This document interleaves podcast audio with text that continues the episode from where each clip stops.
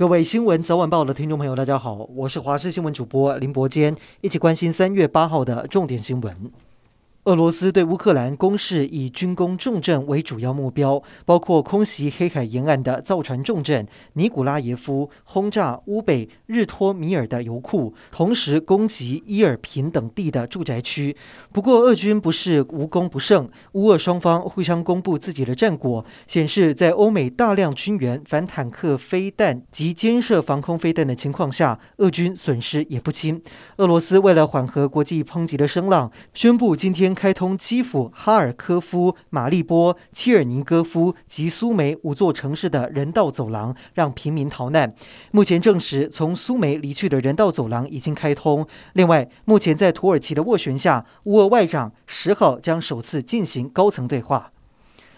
号称史上最硬的国军新制教招，今天迈入第四天，教招兵开始行军训练，循序渐进，三天一共要走二十二公里。国军为每个人准备的防疫包也首次曝光，但是国防部也被质疑教招选员不公平，都是沿用旧资料。军方郑重澄清电脑选员的标准，强调过程当中没有人工介入。国防部长邱国正更是表示，要是有人动手脚，他会负责处理。今天国内新增四十五例的境外移入以及八例本土确诊，在本土个案当中有六例跟旅游团有关，包括台南的四人和高雄的两个人，另外宜兰也新增两人确诊，疫情稳定可控。不过疫苗的覆盖率却是因此而下降。卫福部长陈时中出席立法院质询时表示，AZ 有可能会打不完，销毁回收将是一笔费用。眼看第二十六期疫苗明天就要开放登记，指挥中心呼吁还没有打疫苗的人尽快施打，还可以利用防治一网通网站搜寻自家附近哪间诊所开放预约。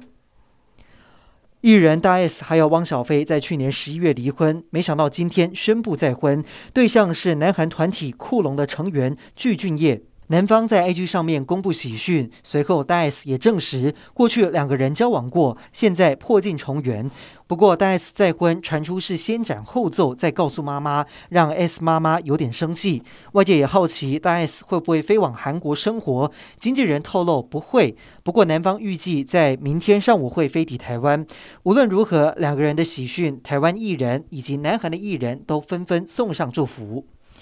台股连续两天遭到重挫，崩跌将近千点，失守万七。今天开盘落在一万七千点，虽然一度回光返照，收复万七，但是恐慌性卖压还是不断的涌出。收盘来到一万六千八百二十五点，盘面上电子、金融、运输受创最深。台积电收盘价五百六十三元，已经是五个月来的新低。统计到二零二零年，连国外两大主权基金挪威以及新加坡主权基金对台积电都由买转卖。今天以来，外资更是大肆的卖超台积电二十三万张，金额来到一千三百亿。分析师表示，台积电技术跟基本面都没有问题，但是国际投资人顾忌地缘政治的关系，对于台积电投资还是会有不同的战略考量。